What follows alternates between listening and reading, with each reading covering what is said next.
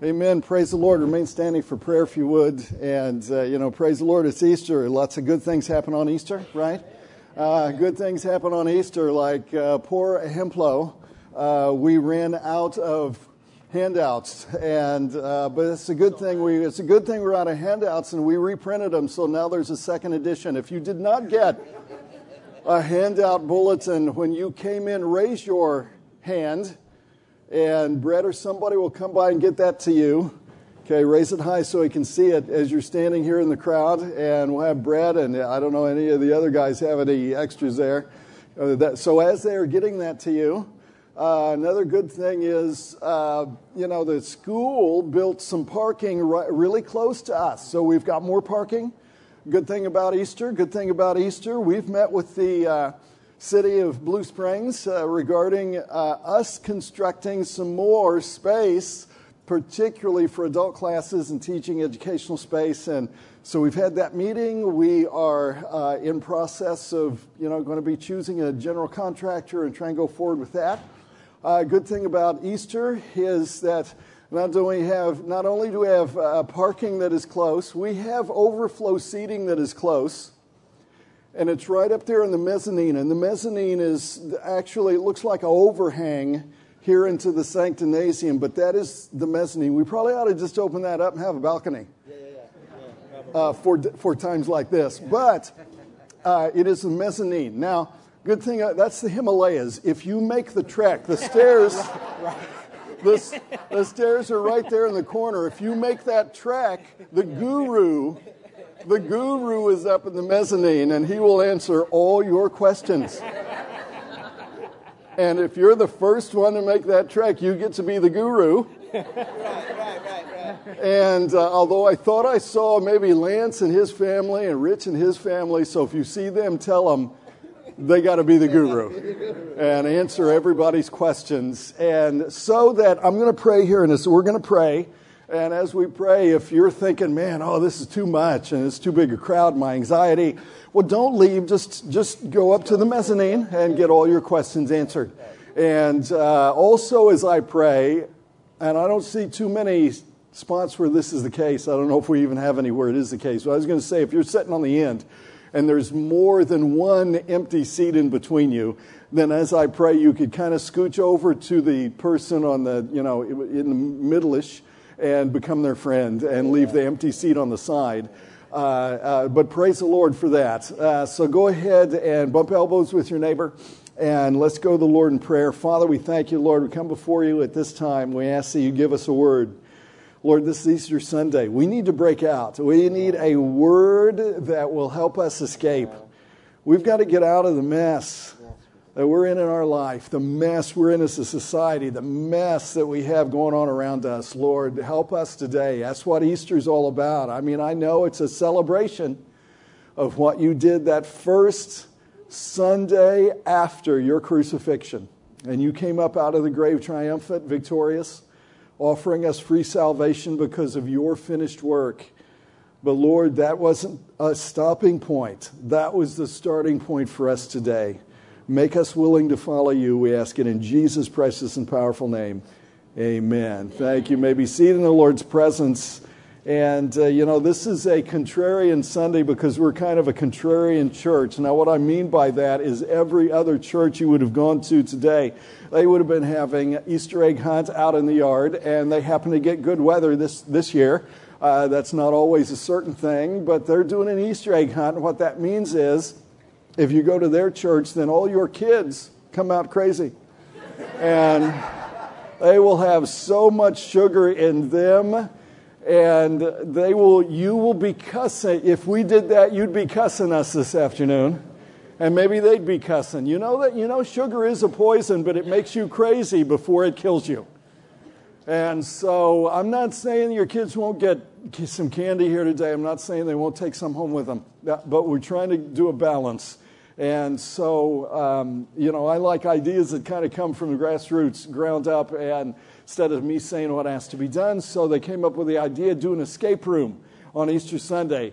And I thought, well, okay, if they're going to do escape rooms, and I'll do a series on escape rooms, for things to escape from, as we look here in the life of Christ, actually. And I don't often do a topical series like this, but if I do, I try and make it good. So we'll be back in Daniel next Sunday. But for this Sunday, you know, I thought, well, let me, let me uh, make it even unexpected because Jesus was just like that. And the run up to Easter was so contrarian to what we think about Easter should be, or even who we think Jesus is. And so we've been giving you some keys to your release from four separate escape rooms. And escape room, you know, is where a team of players get together. They're given certain clues. They have to solve a certain problem in a certain amount of time so they can escape from the room that they're trapped in. And we started week one showing you how to escape from ignorance so that you are clear about Jesus, about his mission, about God's purpose for your soul in his eternity. And week two, we showed you how to escape fear because while it is not the millennium yet, it's also not the Great Tribulation. And so God gives you truth right now that will enable you to triumph. And then last Sunday, we talked about how to escape darkness. And in the wake of the school shootings and killer weather events that are still going on, how to keep from embracing the darkness within yourself and the darkness that is swallowing our society. And how we can shine light to dispel the darkness of evil in our world. So I wanted to wrap up this Easter Sunday with the ultimate escape, since Easter is essentially an escape. And what I mean by that is number one, Easter is an escape from the grave.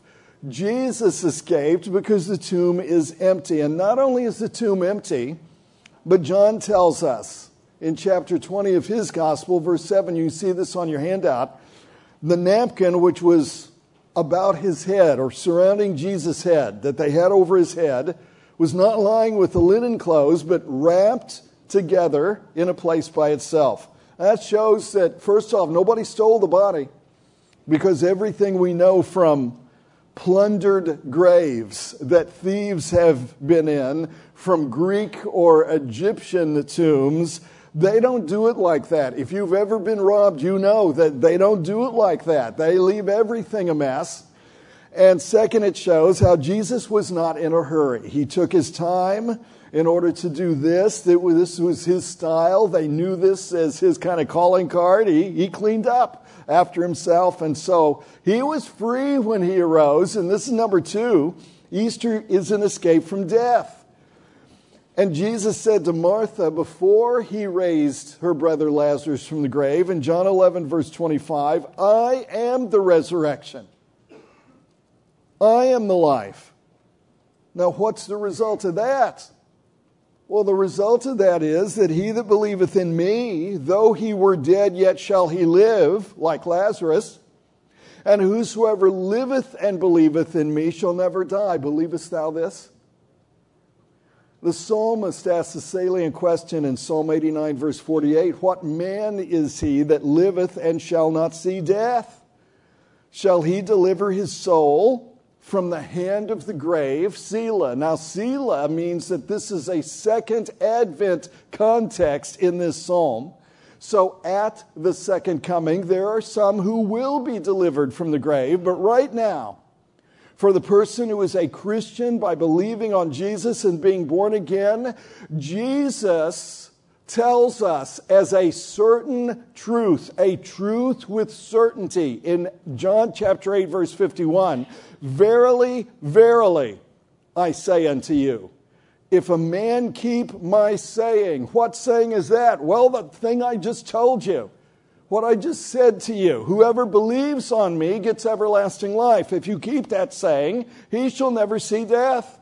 Now that's a twist because that means that for the Christian, for the person who is saved, their body may be dead right now, but their soul goes to be with Jesus. And just like the Apostle Paul says in 2 Corinthians 5, verse 8, we are confident. Uh, verily, verily, with certainty I say, and willing rather to be absent from the body and to be present with the Lord. So Jesus was free when he, he was free, free. He was free, free, free whenever he arose. Therefore, I can push this another further because number three, Easter is essentially an escape from the ultimate confinement, and that is hell. And if you will turn with me now to Matthew chapter 21 in your Bible, you can follow the backstory to our story with me. Let me give you the context to our text for today so that the text doesn't become a pretext for something I want to say. Let's make sure we are listening to what God is saying. Jesus rides into Jerusalem, offering himself as her king on last Sunday, which was Palm Sunday, Matthew 21, verses 1 to 11. the city is moved, and the multitude are amazed, and when he gets there, Mark tells us, look, look on your handout in Mark chapter 11, verse 11. And Jesus entered into Jerusalem and into the temple, and when he had looked round about upon all things, and now the eventide was come, so he couldn't really do anything about it. He went out unto Bethany with the twelve. And then after that amazing arrival on Sunday, the, the Son of Man offering to the sons of men to be in his kingdom. On Monday morning, Jesus and the disciples head back to Jerusalem, and on the way, he finds a fig tree on which he is expecting fruit. And the fig tree is a picture in Bible type of the nation of Israel itself. So, because both the tree and the temple, which he had observed, are fruitless, he curses it. When they get to the temple, meek and mild Jesus makes a whip. He turns over the cash registers. He throws out everybody who's buying, selling, and making money by changing money in the court of the Gentiles. And then he tells them, I mean, he gives the answer to their question up front. Later on, the Pharisees going to ask, who, you know, Why'd you do this? Who gave you this authority? But he tells them right up front that his house, now wait, he calls their temple, God's temple, his house, and says that it would be called a house of prayer. And Isaiah 56, verse 7, which he is citing, has God himself saying, Mine house shall be called a house of prayer for all people. And in Mark's account, Mark records how Jesus goes on and says, All nations will call it a house of prayer. But Jesus says, Look, you guys have made it a den of thieves. So, on the way back to Bethany, the disciples see how the fig tree that Jesus had just cursed on the way into Jerusalem is already withered away. And when they marvel at that, he replies to them, He says, Look, if you have faith, then you will also be able to remove a mountain. Putting that generation of Israel's leaders, the government, the mountain, the kingdom that they had set up, clearly in his crosshairs as an obstacle to be removed. That was Monday. So on Tuesday, he's met in the temple by the chief priests and scribes themselves, and Mark adds that the elders were there also, and they start to challenge his authority for the way that he arrived in the city on Sunday and for everything he did on Monday, cleansing his own temple. And he silences them first by asking them a question that they are not willing to answer. Was John's baptism, was it from heaven, or did he just make it all up? Now, they plead ignorance on answering that because, you know, they don't want to admit John was really the forerunner of the Messiah, who was legitimately calling them to repent, by the way. And so, whenever they don't want to answer him, he doesn't answer them. Jesus just does an end run and he overwhelms dysfunction with function. He starts teaching in parables. And first, he confronts the rulers directly about their rejection of him as the Son of God, chapter 21, verse 42. And then he threatens to grind them into powder, verse 44. So after the chapter break, you know, after the bump and the commercials, and okay, you got four minutes here, go up, you know, go get go to the bathroom and refill your coffee you know, get another bag of popcorn and come back. So after the chapter break, the Pharisees and Herodians, now that's the separate fund, separatist fundamentalist and the Republicans, decide to entangle him in his talk. They lose. So then the Sadducees, the mainline liberals and Democrats, they try and they fail. Finally, a lawyer asks him a question, and even he's got to admit Jesus gives the best answer possible according to the scripture. So when we reach our text for today, Matthew 23, Jesus is set to answer two salient questions for you this Easter Sunday. How can I get people to acknowledge what they are doing and understand the consequences? And how can I give a generation who does not want to be lumped in with their leaders and escape from sharing in their judgment. And Jesus starts by doing something we never imagined he could do because our text for today, Jesus is delivering a withering condemnation, which the Bible describes as a woe. Verse 13, look at verse 13. But woe unto you, scribes and Pharisees, hypocrites, for you've shut up the kingdom of heaven against men. For ye neither go in yourselves, neither suffer ye or allow ye them that are entering to go in. Now, woe is an Old Testament word. It is a warning word, is a, is a consequence word if that warning is not heeded and it refers to sorrow and distress and inconsolable grief. Because woe is a word related to wailing as an active lamentation. Now, think about this with me for a second. The context of Matthew's gospel, back in chapter 5, Jesus starts off his three and a half year ministry with eight beatitudes, eight promises of happiness and blessing. That's what a beatitude is. But in Matthew 23, Jesus ends his earthly ministry pronouncing eight woes on the scribes and Pharisees. Now, why is that, I wonder? Well, because the scribes are the custodians of Scripture. I mean, they're the walking concordances so that the people can know what the Scriptures can actually say. And the Pharisees, well, they are the ones who claim to believe that Scripture and therefore apply it to the people. Uh, you know, so they interpret it. The scribes say what it is, the Pharisees interpret it. So, this is the last public sermon of Jesus, and this morning he gives us a glimpse of the man of severity at his second advent, while he's on the way to be the man of sorrows, dying for your sin at his first advent here are eight woes, eight warnings about the false spirituality of hypocrites. Here in Matthew 23, look at it with me if you would.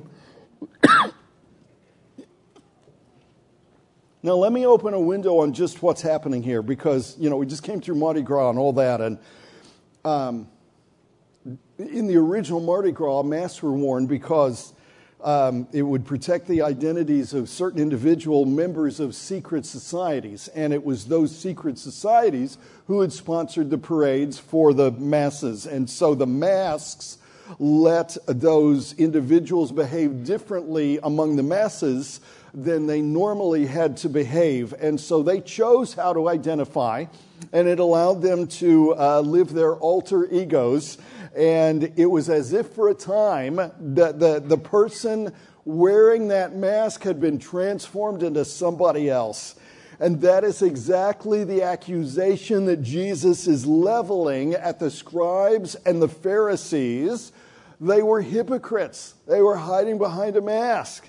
And their hypocrisy, their acceptance of the denial of waking reality, allows them to choose to appear as someone they're really not. So here's our thesis for today's study. The greatest spiritual battle that you will ever face is with the hypocrites.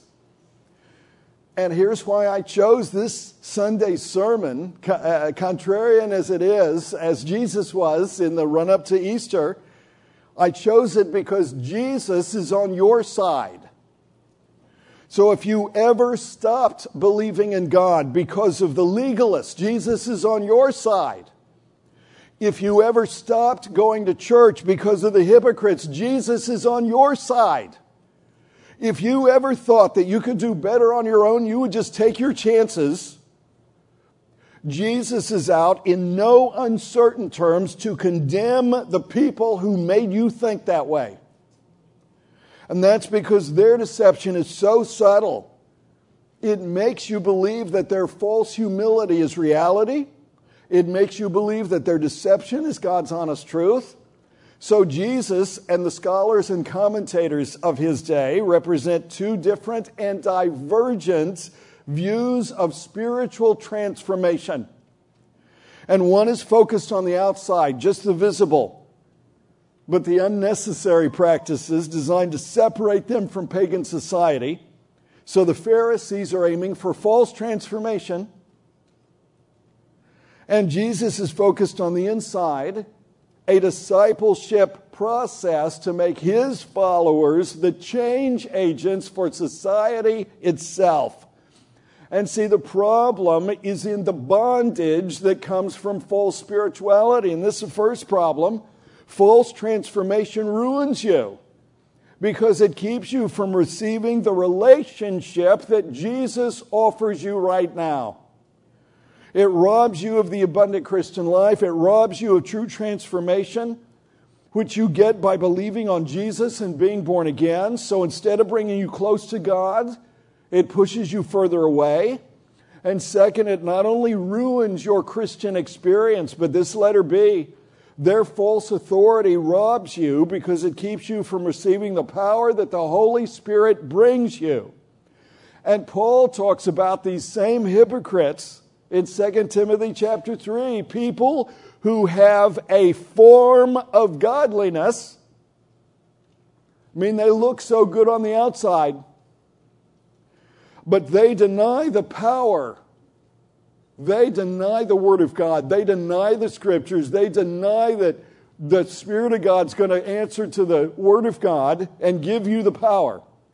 So they deny the power thereof. And Paul says, Look, from such turn away. They are hollow hypocrites, whereas the Word of God does the work because it works on the inside. And the Spirit always answers to the Word. So when we get people responding to the Word and not to the traditions of the scholars and the pastors and the hypocrites, then you are able to live in God's power. Now, in the final analysis, this letter C, False salvation condemns you because God has His own purpose for your soul in eternity. Your salvation, life after death, entering God's heaven, is not based upon what you do or do not do, either for God or for them. It's not based on that. It is based solely on your belief, your faith, your trust, your claim on what God did in Jesus in his finished work on the cross. And speaking of his work that he came to do on the cross, Jesus says in John 3, verse 14, even so, in other words, in the same way, Nicodemus, I've been talking to you about the serpent that Moses put up on a, on a pole, and whoever would look would live, even after they were bitten by the snake.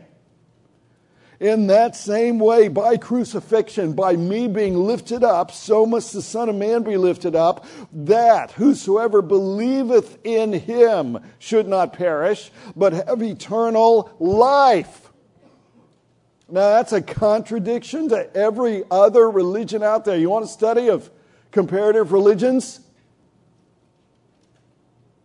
Man, for God so loved the world that he gave his only begotten Son, that whosoever believeth in him should not perish, but have everlasting life. Now you see why Jesus is so harsh. He is defending you.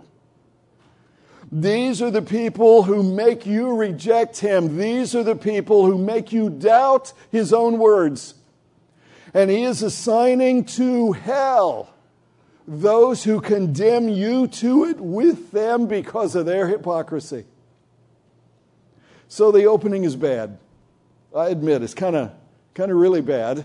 uh, because Jesus does not like your mask or your mess. And God does not accept what you are hiding behind because it is giving you a false sense of identity as if you were spiritual.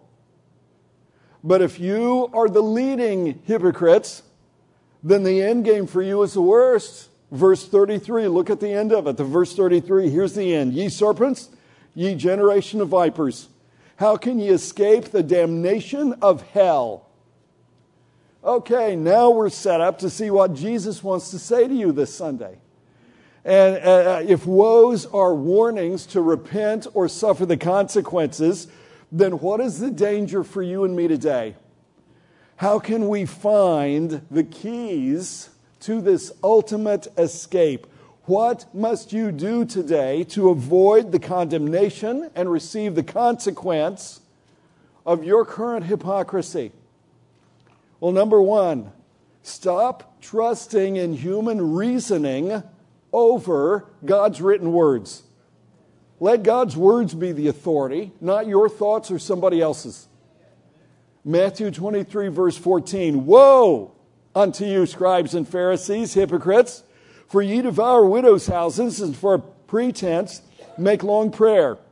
Therefore, ye shall receive the greater damnation. Now, wait, this verse is an illustration of exactly what I'm talking about. I mean, these words are so enlightening that their light was immediately extinguished by the scholars and the textual critics out of Alexandria, Egypt.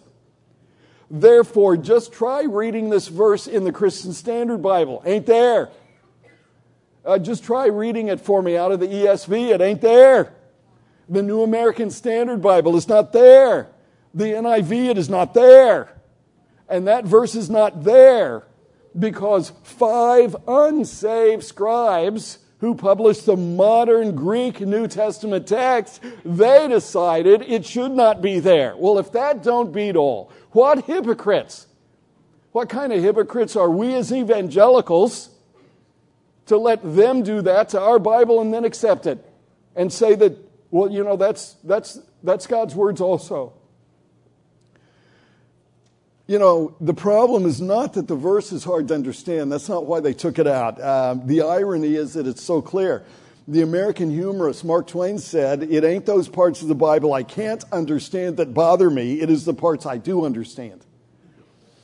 So, uh, just to dissect this with me for a second, here's somebody who gets the title deed to a widow's house because they offer to pray a long prayer for her. Now, do you know anyone, any religious denomination, or any televangelist who promises a surviving family member blessing? If they will only turn over to their church or turn over to the priest or turn over to their ministry what their loved one had left behind. See, verse 15 goes with verse 14 in this passage, and Jesus says there, Woe! Unto you, scribes and Pharisees, hypocrites. For ye compass sea and land to make one proselyte, and when he's made, ye make him twofold more the child of hell than yourselves, because a convert is always more zealous than anybody who's born into it. Anybody who's born into the cult, okay, they don't even hardly care about that. But you know, if you're a convert to it, oh, you you're you are out knocking on doors, uh, you know, and giving people uh, uh, magazines. And so apparently, verse 14 was too hot to handle for the scholars in Egypt or the shysters of the imperial church in that day and age. And so, with their good, reasoned scholarship, they cast doubts on the words of God and place the certainty only on their arguments and their tradition. And Jesus is woeing them because they are filling their Bible schools, their colleges, their universities, their seminaries, their ministry training with other skeptical students just like them. So they set up their missions ministries, making even more converts and more recruits, just one more devotee one more disciple for their apostle. And when they get that person, they are much more strict on him than the leaders are on themselves. Hello, somebody. What is the keys to escape? Number two, stop trusting in your church over God's offered kingdom. Verse 16 Woe unto you, ye blind guides, which say, Whosoever shall swear by the temple is nothing. But whosoever shall swear by the gold of the temple, oh, yeah, no, he's going to have to pay that debt. I mean, if, he, if it's a contract and you're swearing by that, the gold is going to make you the debtor. Uh, you fools and blind, for whether is greater, the gold or the temple, is sanctifieth the gold. Whosoever shall swear by the altar, it is nothing. But whosoever sweareth by the gift that's on the altar, he is guilty. Ye fools and blind, for whether is greater, the gift or the altar that sanctifieth the gift? They are covetous of the gold for their church, for their work, because they are stuck on a buck. They've got to stay in power so that they can bank the gold. They do not accept Jesus as the light of the world and the light of the Word of God to define life for them and become the authority. And yet, the Apostle Peter says in 1 Peter 1, verse 19, there in your handout, we have also a more sure word of prophecy. He's not talking about the type of prophetic utterances you may see today. He's talking about the word of God once it's been written down, because he says, he tells them, whereunto ye do well that ye take heed, as unto a light that shineth in a dark place until the day dawn and the day star arise in your hearts. It's an inner work of the Word of God. And they praise the widow while robbing her of her real estate. And they cannot eat the altar, but they can eat the offering placed on the altar, so their God is their belly. Romans 16, 18, Philippians 3, 19. And all of their religiosity, when you reduce it down to its lowest denominator, is just there to exercise authority, maintain dominion, and keep a high standard of living for themselves. So instead of taking up their cross and denying themselves and becoming a servant by ministering to others, how do we escape? Number three, stop trusting in your activity over experiencing God. Verse 16. uh, down in verse 23. Verse 23 Woe unto you, scribes and Pharisees, hypocrites, for ye pay tithe of mint and anise and cumin, and have omitted the weightier matters of the law judgment, mercy, and faith. These ought ye to have done, and not to have left the other undone. Verse 28, skip down to verse 28. Even so ye also outwardly appear righteous unto men, but within ye are full of hypocrisy and iniquity. You are doing the things, certain things you do are good. Okay, you ought to keep doing those. But in no way does an outward righteousness make up for missing the weightier matters judgment, which is justice, mercy, and faith. Jesus is going to send the hypocrites to hell because with the hypocrites out goes judgment, which brings biblical justice. Out goes mercy for the lost, the poor, the wounded, and hurting. Out goes faith in the Bible in God, in His promises and His words, and the only thing left is something you can eat. How do we escape the consequence of verse 33? Number four, stop trusting in your church tradition over personal repentance and conversion. And this is exactly why so many people will not listen to the gospel, even in here today. First, they throw out the truth because they say that we've lost the true words of God. And a bunch of skeptical scholars only recently discovered it. No, oh, you got to trust them. Then they throw out the truth because people are loyal to a corrupt system. Then they throw out the truth because they experienced hypocrites somewhere in their life, and so they blame it, blame it all on God. And in the final analysis, some throw out the truth because they look to their tradition. Watch verse 29 Woe unto you, scribes and Pharisees, hypocrites! exclamation point. Because ye build the tombs of the prophets and garnish the sepulchres of the righteous, and say, If we had been in the days of our fathers, we would not have been partakers with them in the blood of the prophets. Wherefore ye be witnesses unto yourselves that you are the children of them which killed the prophets. Fill ye up then the measure of your fathers. So here's a summary of the history of the ancestors of the whited sepulchres of verse 27. Did you notice the unscathing sarcasm of verse 32? The scathing sarcasm. He says, Jesus tells them, Look, go on with your bad self then. Go ahead and fill up what your, you know, what your father started. Why don't you finish? You're going to do it anyway. You're going to end up sending me the cross. You're going to end up crucifying me. So I'm not concerned about you. I do not care. I am concerned, Jesus says, about the sheep that you false shepherds are leading astray. But you know what? They didn't use up all the whitewash in Jesus' day. And they have these, you know, plenty, there are plenty of communities that have a false apostolic line down through the centuries of mocking, ridiculing, and ostracizing those of us who trust in Holy Scripture as God's words, in Jesus as the way, and in true spirituality by the Holy Spirit, and in forsaking church tradition to simply get back to the Bible, to become part of a New Testament church to believe and live in simplicity 2 corinthians 1.12 and 11.3 with the justice mercy faith and yet power of earth's earliest christians.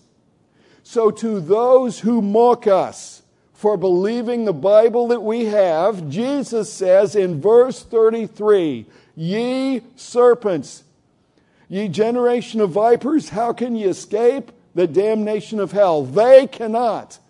But this is the ultimate thing for you to escape this Easter. So here is a Jesus totally alienated from the spirit of our age. He is an outsider to modern religions and denominations of Christianity. He says they are leading people to hell and they should not be tolerated as either righteous, spiritual, or worthy of following. Maybe you were deceived in the past, taken advantage of, robbed of your savings. You want to blame God. Maybe your life is in disarray. You've lost your dreams. You've been feeling defeated and overwhelmed and frankly crushed. Is there any escape after all that has happened? Jesus is your victory. On the cross, Jesus won the battle for every human being. Because 1 John chapter 2 verse 2 says he is the propitiation for our sins. And a propitiation means his suffering was the payment for your sin in hell, and now you can escape. And not for ours only, but also for the sins of the whole world. But it does not apply if you don't ask for it. God doesn't force that on you. He, he does, you won't accept it if you don't believe it. How do you know it worked? How do you know that God accepted him? Because on the third day he rose again. The word Easter really simply means from the east the sun is and i don't know about you know i'm not sure about the uh, connection between easter and ishtar but i do know etymologically it simply means from the east. The sun is arisen because the son of god paid for your sins. So easter is our celebration of jesus victory. And we invite you into that light today. Do not end up being condemned because you are just as bad as the hypocrites that you used as the excuse for not believing God, not believing His Word, and not getting saved. You've got to cross the line of faith. You've got to step into that victory yourself. You need to make a life altering decision today and choose to escape And that decision will change the destiny of your soul for eternity. Because that decision, followed by discipleship, will change your very personality. It will begin conforming your character to Christ. Your soul will be made free as soon as you believe the truth. Jesus said that, John 8, verse 32. And the Spirit will answer to the Word in order to lead you into God's future for you starting today. Every head bowed, every eye closed. You know, the gospel, word gospel means good news. And the good news is that God sent his son Jesus to atone for your sins by being punished for them in your place. He died, he was buried, and he's risen and alive right now. You don't pray to somebody who's dead. They do that in other religions. They pray to ancestors and others who are dead. No, we pray to someone who's alive, and here's our prayer. You must receive him by trusting and believing in him in order to be saved. All the way through the Gospels, it says you need to repent. Your belief is repentance. You need to be converted. Your, repent, your belief in repentance leads you to conversion. And when you do that, when you simply believe, Jesus gives you his own everlasting life and you, because he is the life and you are born again. You will not perish because you have made the ultimate escape. So if you're listening to me today and you've not gotten saved, you know you need Jesus. You know you need to escape. You've heard today how Jesus is the way. All you have to do is pray. Just your heart to God, knowing that He hears. Just pray right now. Just pray right after me and say, God, save me today for Jesus' sake. I need out. I need to take off the mask. I need an escape, and I need the hope that lives here. So, God, I trust Jesus today. Here, Jesus, I give you my life. I ask you to forgive me of my sins and put your new life inside of me. Because from this day forward, I belong to you, Jesus, as my Lord. Now, if you go ahead and look up, go ahead and stand. Uh, go ahead and stand if you would. If you prayed that prayer for the first time and you crossed that line of faith today, I'd like you to come up and let us know. Either come up right now, come up while we're singing, come up as soon as we're done singing. Meet with one of our personal workers up here at the front, at the head of the aisles. Because if you prayed that, I want them to give you a copy of my booklet that I've my book I've written on next steps for new believers and if you get fed here and attend here, you want to be a member here, come up and talk to him about that. Let's, you know, maybe you filled out a visitor card. That doesn't make you a member. Even if you've given money, that doesn't make you a member. So come up and talk to us about that. And if you, you know, getting baptized does not save you. But if you're saved and you want to say, okay, Alan, you're right. I, now I need to tell the world that I am all in. Well, we're doing baptisms in just a couple of weeks. Come up and let us know so we can get you on that list. Next Sunday, uh, we'll study chapter 11 of Daniel's prophecy. Praise team, send us out singing.